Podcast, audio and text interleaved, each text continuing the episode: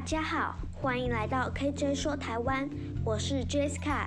今天我们要来讲的台湾地名由来是士林、古亭。八芝兰、士林，清朝康熙四十八年，陈爱章集团进入此地开垦。到了清朝末年，文风鼎盛，因此改名为士林，取士子如林的意思。古亭。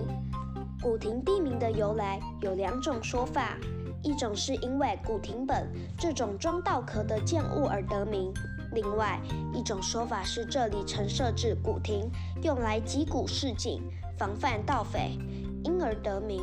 如果喜欢我们今天讲的故事，请关注我们的频道，并订阅分享。